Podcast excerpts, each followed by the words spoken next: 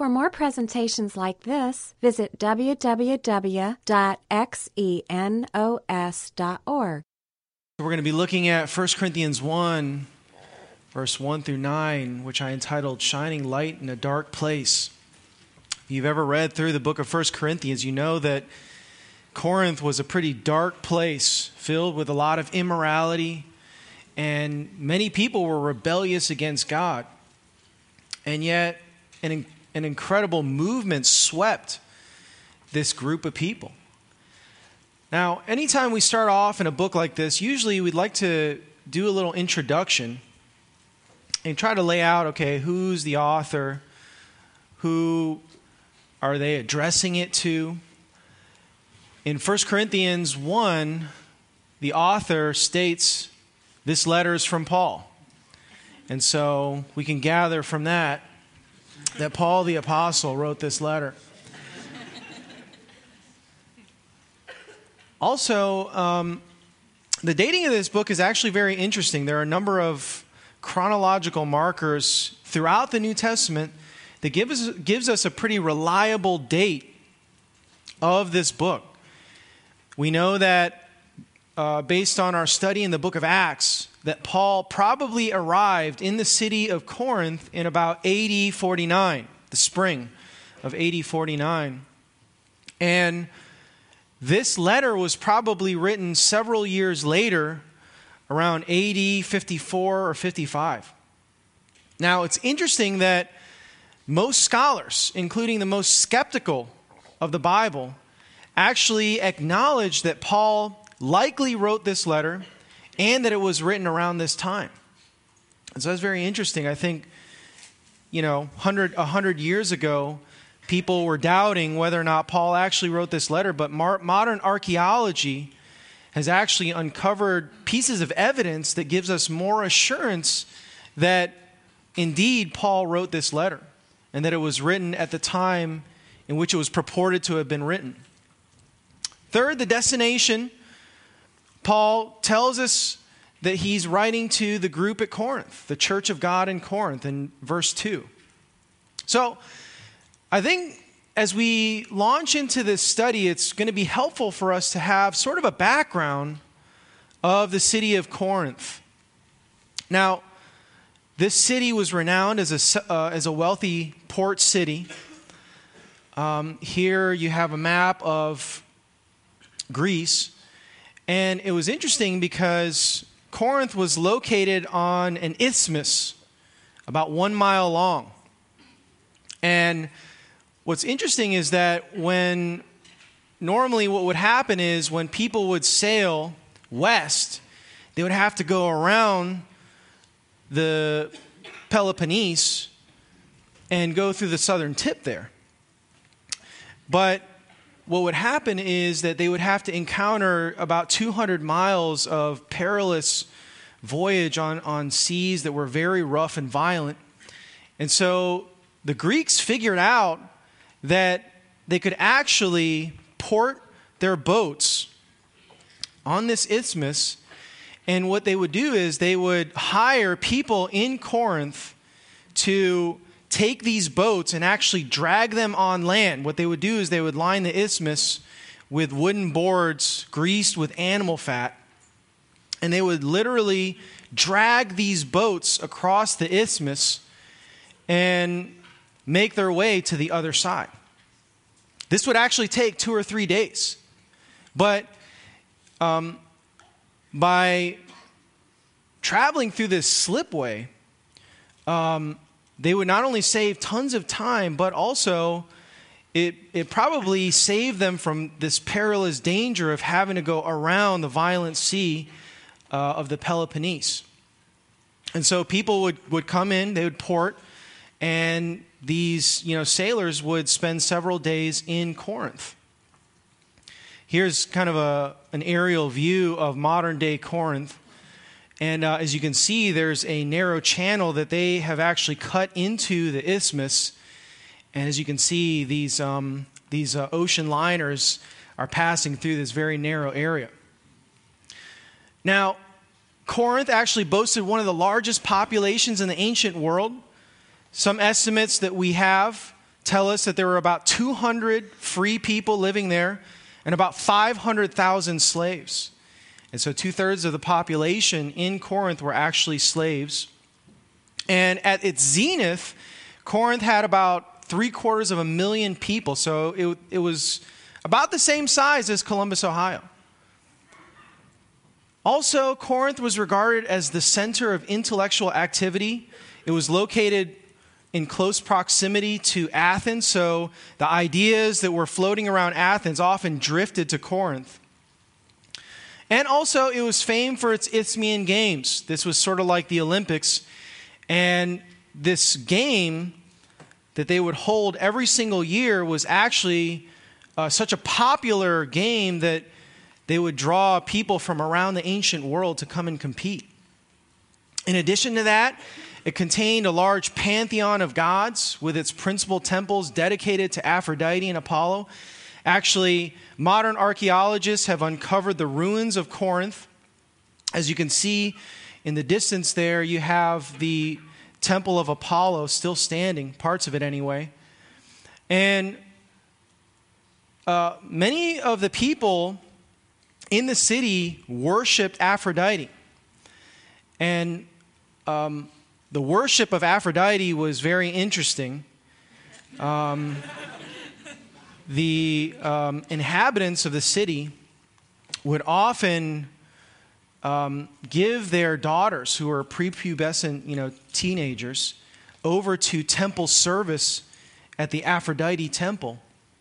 And these young women would often engage in sex with worshipers who, are, who would come to worship Aphrodite and they would do they would have uh, sex with these temple prostitutes as a fertility rite and later in the evening these women would serve as prostitutes and so these young women often had a really tough life and if one of the worshipers accidentally impregnated one of these young women the temple priestesses would insist that these women would uh, have to undergo an abortion and would do it in a very crude way. And so many of these women actually had a very short lifespan. It was pretty savage. Also, the city of Corinth was extremely immoral. You know, this place made Las Vegas seem like Disneyland. And, uh, you know, these seamen who would come and port in the city, you know, they had a pocket full of cash. And you know how uh, seamen are when they're at sea for months. Uh, they decide that they're going to come and uh, party and spend their money that they've accumulated. And, you know, while they're in the city of Corinth, they might as well engage in a little bit of worship uh, at the Aphrodite temple. The Romans actually uh, said that anybody who entered the city of Corinth would actually pollute themselves, just, just the mere act of walking through the city. And they actually coined a term to Corinthianize as a term that represented doing some sort of immoral act. So these guys were famed for their immorality. If you were looking to have a hedonistic experience, Corinth was the place to go. Also, this city was mar- marked by moral anarchy and self indulgence. That's one of the things that you see uh, throughout the book of First Corinthians is just the, the gross immorality that these people were engaged in. These people were immersed in a life of sexual experience, hedonism. And um, yet, the Corinthians weren't spiritually resistant, surprisingly.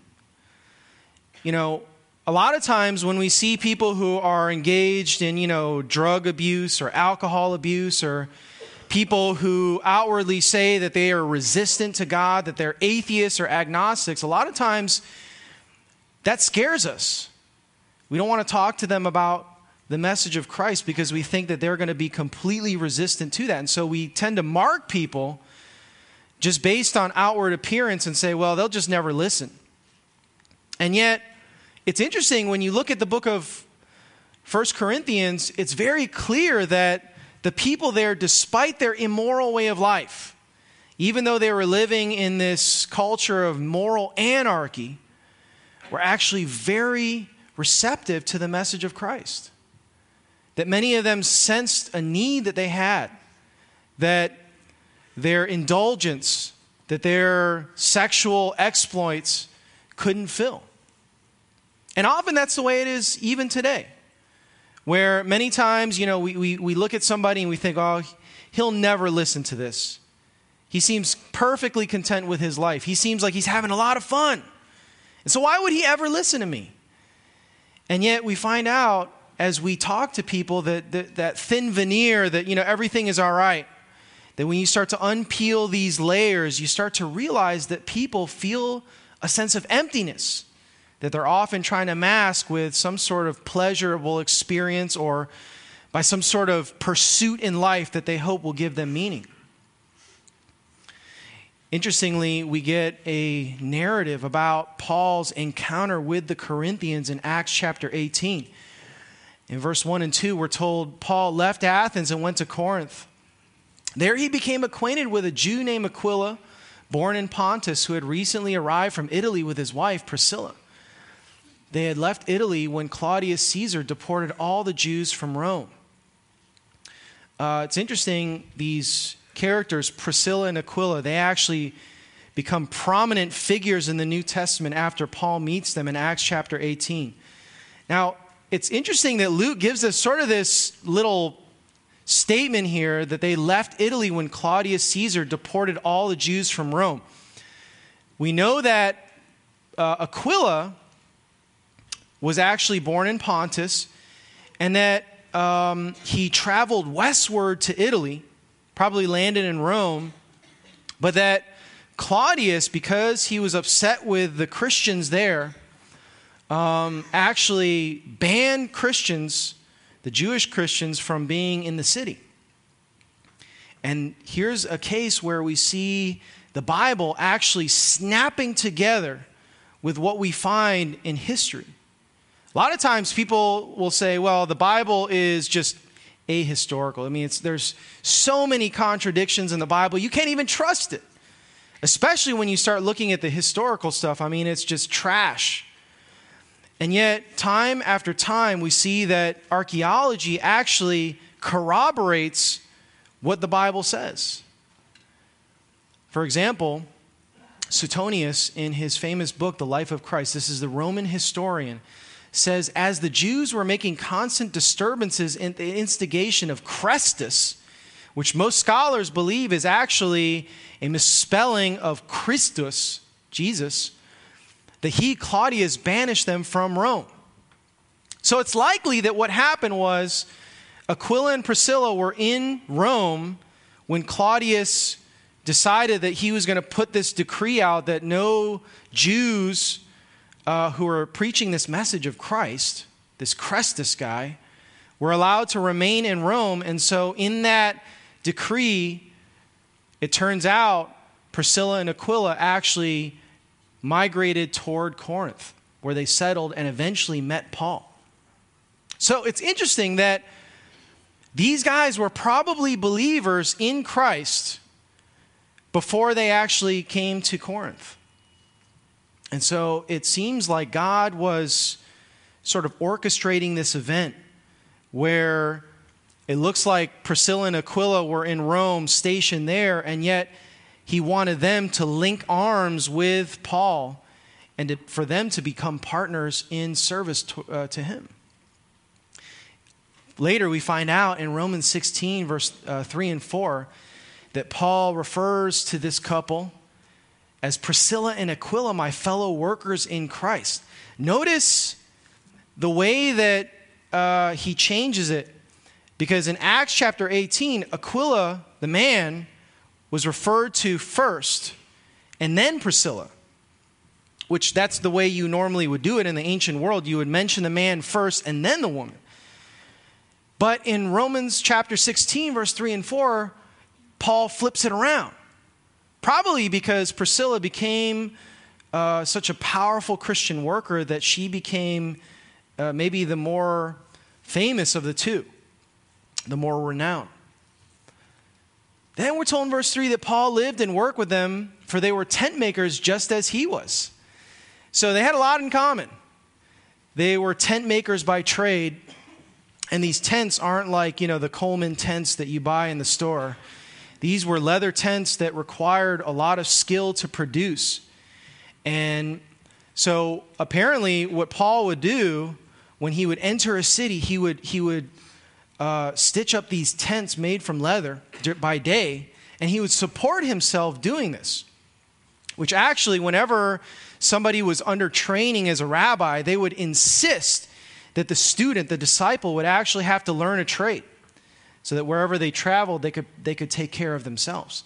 So apparently, Paul learned tent making, and by day, he would work hard to support himself. And then when evening came, he would clean up and then he would start preaching the message of Christ in the city. And this was helpful because he was able to take care of his own needs, but also it allowed him to be able to take care of himself when the inhabitants of the city were claiming that he was just preaching this message for money. Um, we know that in this case, Paul actually renounced his right to receive support from the Corinthians because they were accusing him of being one of these Greek sophists. You know, these people would come through a city and they were renowned for their ability to speak. And they would speak about philosophical ideas that were current. At times, they would uh, talk about ethics. And in return, what they would do is they would expect their listeners to pay them money. So the Corinthians actually marked Paul when he walked through the, the city gates as one of these sophists looking for money, spreading new ideas. So as a result, Paul actually said, I'm not going to take any money from you guys because I don't want you to be confused and to think that I'm just doing this because I'm looking to get rich. Um, it's uh, interesting that in 2 corinthians chapter 3 verse 8 he actually says in a similar case with the thessalonians that i did not even take a meal from you without paying for it. You imagine that? Inviting the apostle paul over to your house for dinner. And so you start laying out your food and you know the apostle paul before he, he sits down opens up his wallet and he rips out a $10 bill and drops it onto the table and you're like well what's that for and he's like uh, for dinner and you're like, no, no, no. You, know, you pick up the $10 bill, you try to hand it back to him, and you're like, I insist. This is, you know, you've done so much for me. I just, I want you to have this meal for free. And he's like, no, no, no. I insist. And uh, if you don't take my money, I'm just going to have to walk out. And they're like, all right, well, let's take this $10 bill. You know, uh, it was pretty hardcore that he would do that. But I think this shows that, you know, it's important to show integrity, especially in the area of money. You know, think about many churches today. The American public, we don't even really bat an eye whenever we hear about the latest scandal with a televangelist who's been stealing money from his, you know, uh, congregation, mostly made up of people who are impoverished.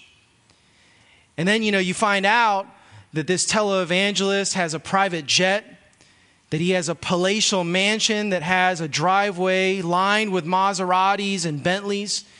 And so I think a lot of people in our culture today look at that and think, well, that's what Christianity is all about. It's a haven for criminals, people who are looking to take advantage of the vulnerable and those who are poor.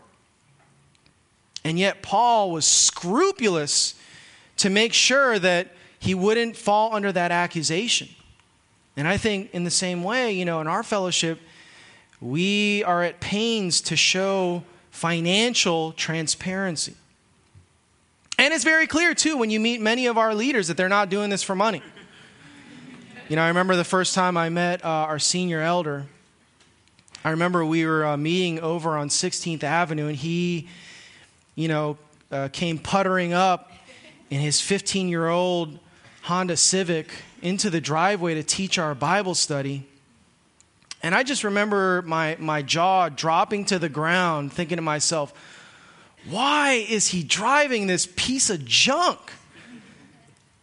And um, I remember one time as I got to know him, I jumped into the car with him to go to the corner store, and I'm like just scoffing at how terrible his car is. I'm like, this thing sucks. why do you even drive this thing around? I'd be embarrassed to drive this. And he was eager to defend it. He's like, dude, this thing's awesome. He's like, you know, it's got air conditioning. I got a tape player. He's like, you know, and eventually this thing makes it up to 75 miles per hour. And, you know, he would always boast about how he got great gas mileage. He would get like, you know, 37 miles to the gallon. And so he actually drove this thing for five more years until finally it started, it sprung a gas leak. And I remember, you know, jumping into his car and noticing, I was like, what? There's like this, these fumes, these gas fumes in your car. What is that? And, you know, it was dizzying. And he was like, um, I realized that my, my uh, gas tank is leaking.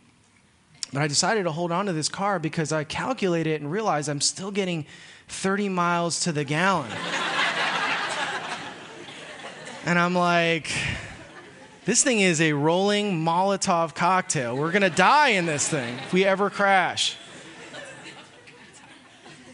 Now, um, you know, I question him for his judgment on doing that, but one thing I never questioned was his integrity when it came to, to money matters.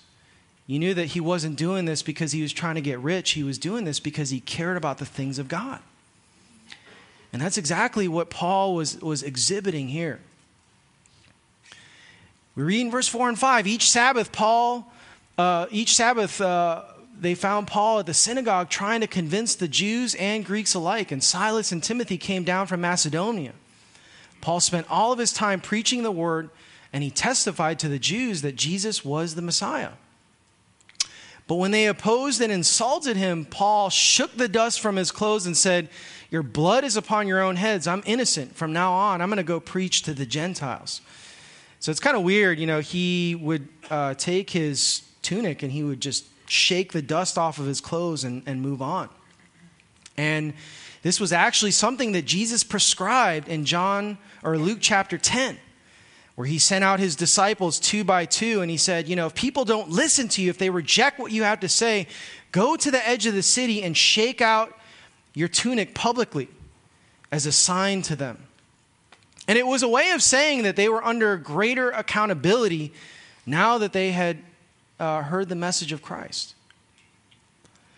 And he says, Now I'm going to go and preach to the Gentiles, the non Jewish people. And so Paul was always looking for receptive people. He would meet some opposition and then he would move on to find others who were actually willing to listen to him. And I think this gives us sort of a guide for how we should proceed as well. The Bible teaches that one of the most important things for people to hear is the message of Christ. You know, if the Bible actually contains the message of life, the message of salvation, then it's the most important thing that anybody could ever hear. And so, one of the things that God calls on us to do is to go and share the love of Christ with those who don't know Him. And He says that we should move on if people don't want to give us a hearing for a number of reasons. First of all, it shows respect for their free will. One of the things that God does when He is trying to initiate with us, to help us turn away from our rebellion, is that He decides that He is going to set up a line where He will not circumvent our free will. He will not violate that, even though He could, because He wants to make sure that we are choosing to have a relationship with Him, that He's not forcing Himself upon us. And so, likewise, when we are sharing the message of Christ, you know, battering somebody with the message of Christ when they're not willing to listen, at times can be a violation of their free will. It's, it's showing disrespect for their choice. Also, battering people with the message of Christ might actually inoculate them from the truth. We might be doing more harm than good. You know, have you ever had that experience when you go to a matinee movie and then, you know, you step out after being in the darkness for, you know, three hours and then you walk out and, you know, that, that piercing light that comes through the door, it just hits you and you're like, oh, you know, it's just, it's painful. And that's kind of the way it is with us, you know, where a lot of times we're living in darkness. We're, we're deluded in our thinking. We've, we've decided that we don't need God. And then when God finally shines light into our life, the truth of what Christ has done, it grates against us. A lot of times we have kind of a negative experience when we hear the message of Christ for the very first time because we don't want God interfering in our business. And so when we're insisting that people listen to us, when they make it clear that they don't want to listen to us, then we might actually be hardening their hearts. You know, it's kind of like when you're, I don't know, uh, I don't know if you lift weights. There's some people in this room that look like they lift weights. You know, but if you've ever uh, lifted some weights like uh, bench press, which probably that's all that guys do, right? When they go to the gym, they just hit the chest. And so, if you are using barbells constantly, one of the things you'll notice is that right here um, in your palm, you'll notice that you will start to build calluses. And that's because, you know, when, when your skin experiences irritation over a period of time, it actually compensates by building up extra layers of skin. And what that does is it actually creates insensitivity. Likewise, when we hear the message of Christ, a lot of times it irritates us. Uh, we grate against it, but over time, if we keep hearing it over and over again and yet we resist, we can actually grow an insensitivity to what God has to say. And so maybe our role as God's messengers isn't to lead this person to Christ at the moment, but maybe He wants to take, take this person through us from like negative 15 to like negative 4 to at least maybe be open in the future to hearing about what he has to say. Number three, focusing on our, our attention on unreceptive people may actually prevent us from seeing those who might be open to spiritual things. Now, I think we're too um, quick to give up. A lot of times, when anyone shows some awkwardness or doesn't know what to say when we're talking to them about spiritual things, we're just like, well, they're not interested. Well, maybe it's because they haven't thought about it in 10 years. Maybe that's the reason why they don't know what to say. Maybe it's not, you know, resistance, but confusion. But I also think that there are cases where people have heard the message of Christ, they're clear about that, and yet it's, it's obvious that they are not interested. In that case, I think it's important for us to look for people who are receptive. Verse 7 Then he left and went to the, the home of Titius Justus, a Gentile who worshiped God and lived next door to the synagogue. So that's kind of interesting. Um, the people in the synagogue actually resisted him, so he, he heads over to the house of this guy, Titius Justus, next door to the synagogue. That's, I mean, so he sets up shop right across the street from the synagogue. That's like setting up a taco stand across from a Mexican restaurant, right? Trying to steal business. As you know, people are passing along, are like, hey, hey, you want to hear about the message of Christ? You know, as they're heading toward the synagogue. Well, Crispus, the leader of the synagogue, and everyone in his household believed in the Lord, and many others in Corinth also heard Paul, became believers, and were actually baptized. So he actually won over the leader of the synagogue, this guy named Crispus. And this created sort of a chain reaction, a domino effect where many people started to show interest in the message of Christ. One night, the Lord spoke to Paul in a vision and told him, Don't be afraid, speak out, don't be silent, for I'm with you, and no one will attack you or harm you, for many people in this city belong to me. That's interesting you know, you envision the Apostle Paul, you know, you think about this guy, you know, he's just wiry, tough as nails, um, battered. You know, he has uh, battle scars from persecution. You know, the kind of guy, it's just like he's, he's like a brown banana. You know, you, the saying goes, you can't bruise a brown banana, you know, so this guy's just walking around. He's like the Terminator, you know? And yet, uh, here God comes to Paul in a dream and says, Don't be afraid. He, he gives him comfort. And I think that's very interesting that he would encourage Paul and that Paul the Apostle actually experienced discouragement and fear. Because I find myself often discouraged or afraid in situations where God is calling me to new steps of faith. You know, maybe the reason why he was afraid was the moral anarchy that he saw in the city that probably intimidated him. You know, you got to think the Apostle Paul was actually a Pharisee. These guys were like the most righteous people you could possibly imagine, the most religiously devout. And yet, you know, he was faced with this sea of immorality. Must have been thinking to himself, I'm not sure that these guys are even going to listen to me. But more likely, he was probably afraid of persecution because right here in the text it says, For I am with you, and no one will attack you or harm you. And so it's likely that he actually feared persecution. He had withstood the test of persecution in Philippi, where he was beaten he was thrown in jail, and yet he, he demonstrated great joy. Think about that other example, too, where he was in Derbe. He got stoned outside of the city, stood up, and walked back into the city, even though they thought he was dead. And yet, maybe what happened is that over time, this started to get to him. And, you know, a lot of times when we share the message of Christ, you know, we're not going to face the same kind of persecution, maybe that Paul the Apostle did. But you know, it grates against us, it, it, it, bothers us when we step out in faith to share our, our, our, you know, the message of Christ with people and they like laugh at us or, you know, they scoff at us. Our family members, our friends who think we're completely deranged for devoting our lives to this. And so it's easy in, in those cases to want to cower, to say, I'm, not, I'm just, I'm going to keep my mouth shut so I don't have to face this anymore.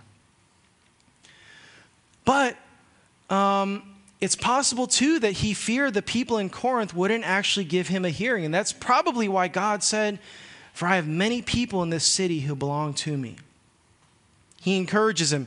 You're going to encounter a lot of people who are going to say no, but there are going to be people who say yes. And you need to just keep finding those people because I have, I have many people in this city. Likewise, you know, we might be encountering discouragement as we share our message of, of faith, and we think to ourselves it's impossible. People are not going to listen. And yet, God may be saying to us, Don't be afraid. I have many people in this city. You know, your job isn't to make these people receptive, your job is to just faithfully share the love of Christ. And so, um, we also read in uh, 1 Corinthians 1, verse 2 and 3, Paul says, I resolved to know nothing while I was with you except Jesus Christ and Him crucified. I came to you in weakness and fear and with much trembling. Again, we get indications that Paul was fearful about what he would encounter in this city. Partly because the Corinthian people, they were a proud people. You know, Julius Caesar in AD 46 actually um, renovated the entire city. So they had this spectacular architecture and these great buildings. They were this intellectual hub. They were incredibly wealthy. And so Paul must have been looking at that and thinking to himself, how are, how are any people going to listen from this city? Indeed, there were many people in this city who were unwilling to listen because we find out later on in the book of First Corinthians that not many of these people were noble, not many of them were wise. And so it was the people who were sort of the, the, the downtrodden, the people that most wouldn't associate with who were actually receptive. And so I think it's important for us not to be afraid to share the message of Christ. There might be somebody God has put in your life, either in your class, maybe at work, who you might be looking at them and thinking, you know, they've got their lives together, they're getting good grades. They look like they're successful. They look like they're having a lot of fun. And yet, when you peel back those layers and, and you, you find out more about their lives, you, you sense that they feel that there's something missing in their lives. And really, nothing that we can ever encounter in life, nothing that we could ever take and try to stuff into that void we feel is ever going to fill us. Because God says He's the only thing that will truly satisfy us.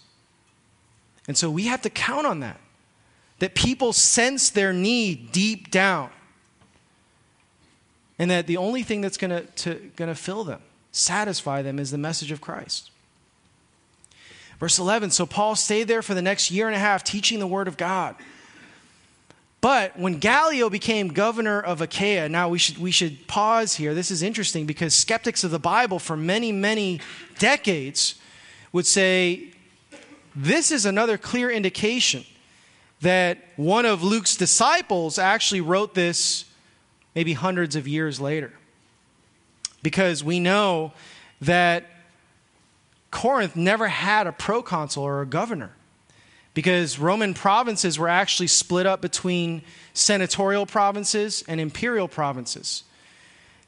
Senatorial provinces had proconsuls or governors, whereas imperial provinces had legates.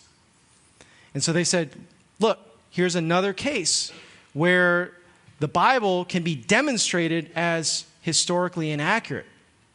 Yet in the 1900s, um, archaeologists uncovered the Delphi stone, dated to about AD 51 and 52, which states Gallio, the proconsul of Achaia, corroborating what the Bible says. And so, you know, we see things like this emerge from archaeology, from history, that give us further confidence that what God says here in the Bible is actually true. Some Jews rose up together against Paul and brought him before the governor for judgment. And they accused Paul of pers- uh, persuading people to worship God in ways that are contrary to our law. So, you know, Paul's life was sort of like a broken record. You know, he would enter a city, he would start sharing the message of Christ at a synagogue, he would face some opposition, and then Jewish people in that city would get jealous and persecute him. It was happening again. But just as Paul started to make his defense, Gallio turned to Paul's accusers and said, Listen, you Jews, if this were a case involving some wrongdoing or a serious crime, I would have a reason to accept your case. But since it's merely a question of words and names in your Jewish law, take care of it yourself. I refuse to judge such matters. It's clear that, you know, Gallio was not um, favorable to the Jewish people. He despised them probably. And then he threw them out of the courtroom. The crowd then grabbed Sosthenes, the leader of the synagogue, the replacement for Crispus, and beat him right there in the courtroom. So, you know, he gets this delegation of people to come before Gallio to accuse Paul. And Gallio's like, whatever, I don't care. And so his own people started to beat the crap out of him in the presence of Gallio. And we're told Gallio paid no attention. he was sort of like, uh, next. All right. Um, and then we find out in verse 18, Paul stayed on in Corinth for some time. Then he left with the brothers and sailed for Syria. So there you have the story of Paul in Corinth. Now, when we turn to our passage in 1 Corinthians 1, we read Paul, called to be an apostle of Jesus Christ by the will of God, and our brother Sosthenes Whoa! I mean, you know, he wrote this four or five years later. And this Sosthenes guys, this guy, he, he apparently was known, well known to the Corinthians. He didn't even have to mention, you know, Sosthenes, this guy who used to be the synagogue leader. It was clear this was probably the Sosthenes guy in uh, Acts chapter 18. And so you can imagine, you know, as his compatriots are pounding on him, and you know leave him on the floor uh, and go about their business, you know, Paul walks up to him maybe afterwards and is like, uh, "So that didn't work out so well, did it?" And uh, he probably showed him some compassion, shared the message of Christ with him further, and eventually Sosthenes became a believer in Christ. Well, then we're told to the church of God in Corinth, to those sanctified in Jesus Christ, called to be holy, together with all those everywhere who call in the name of the Lord Jesus Christ, their Lord and ours. Grace and peace to you from God our Father and the Lord Jesus Christ. Pretty standard greeting from Paul. But he uses this word sanctified, which, you know, if you're allergic to like weird words in the Bible, this is one of those, right? but the word sanctified just simply means to set apart or to make distinct. And it's not because, you know, we're, we're holier than thou or more righteous than people, but it's that God Himself, based on what He's done through Christ, has set us apart as His own people. And He says to the church of God in Corinth, I think this is interesting, not only because despite their immoral behavior, despite the moral anarchy, despite the incredible wealth that this city had, Many people were receptive to the message of Christ, and a burgeoning community of God actually was growing up here. Now, when we think of a church, you know, the modern ear hears that and thinks of a church building. But in the ancient world, they didn't have church buildings. Um, people met from house to house. We have indications like that from Acts chapter 2. And later we find in 1 Corinthians 14, verse 34, that Paul actually uses the plural form to the churches in Corinth. And so he uses the singular here, but he also uses the plural later on, indicating that they had the church, which represents the believers in Christ, not a building, but that these people were meeting from house to house. So there were many churches within this city, house churches, very similar to what we have here. He says, I always thank God for you because of his grace given to you in Jesus Christ. For in him you have been enriched in every way, and all your speaking and all your knowledge, because our testimony about Christ was confirmed in you. This would be very difficult to say if you knew anything about the Corinthian way of life. If you read through the book of First Corinthians, there are so many things wrong with this group. There's a guy who's actually involved in some sort of incest. He's sleeping with his father's wife, as we'll find out. People were getting drunk uh, during their meetings. They're having these meetings that were totally wild and ecstatic. People were speaking in tongues and prophesying and freaking out all the non Christian people who were showing up. And, uh, you know, they just were totally carnally minded. They didn't care. And yet, Paul was able to say this about them that, you know, he's thankful because of the grace God has given to him. This word grace simply means the unmerited gift of God. You know, uh, the Bible teaches that there is a huge gulf between us and God. We've done a lot of things wrong in our lives, and God says that He cannot be in the presence of moral imperfection because he himself is morally perfect. And so, you know, in our mind, a lot of times we, we think to ourselves, if I just work hard at being a good person, then maybe God will accept me. Well, it doesn't work that way. Because the difference between you and other people may seem like a big difference, but from God's standpoint, really, there's no difference between people who are morally imperfect because they're not perfection. And so, you know, we, we think to ourselves, well, if, if I'm just better than this guy over here, then, then maybe God will accept me. But that would be arbitrary on his part. You know, what if God said, all right, the cutoff is one billion sins, right? Just, just stay under that and then you're good. You can come in. Now, let's say, you know, one guy hit one billion sins, dies. And God's like, Okay, you just barely made the cut. I'm gonna keep my eye on you. uh, you, you just barely made the cut. And then the next guy sins one billion in one time. And God's like, You didn't make the cut. Sorry. What's the difference between those two people? That seems pretty unjust, sort of arbitrary, right? That's why God says the way I'm going to set the standard is based on my character, which is moral perfection. Therefore, everybody falls short because none of us are morally perfect, either in deed or thought. And so God says, instead, instead of trying to work for salvation, instead of trying to earn your way to me, what about receiving this gift? And it's not like the kind of gift that you get at Christmas that you're like, oh, I really appreciate this, but I didn't really need it, so I'm happy to get it. This is more like a handout. You know, the reason we don't like a handout is because it's something we need. It puts us in a position where we feel patronized by the person who's placing themselves in a position of superiority over us. That's why we don't like handouts. We grade against that. But that's exactly what God offers us.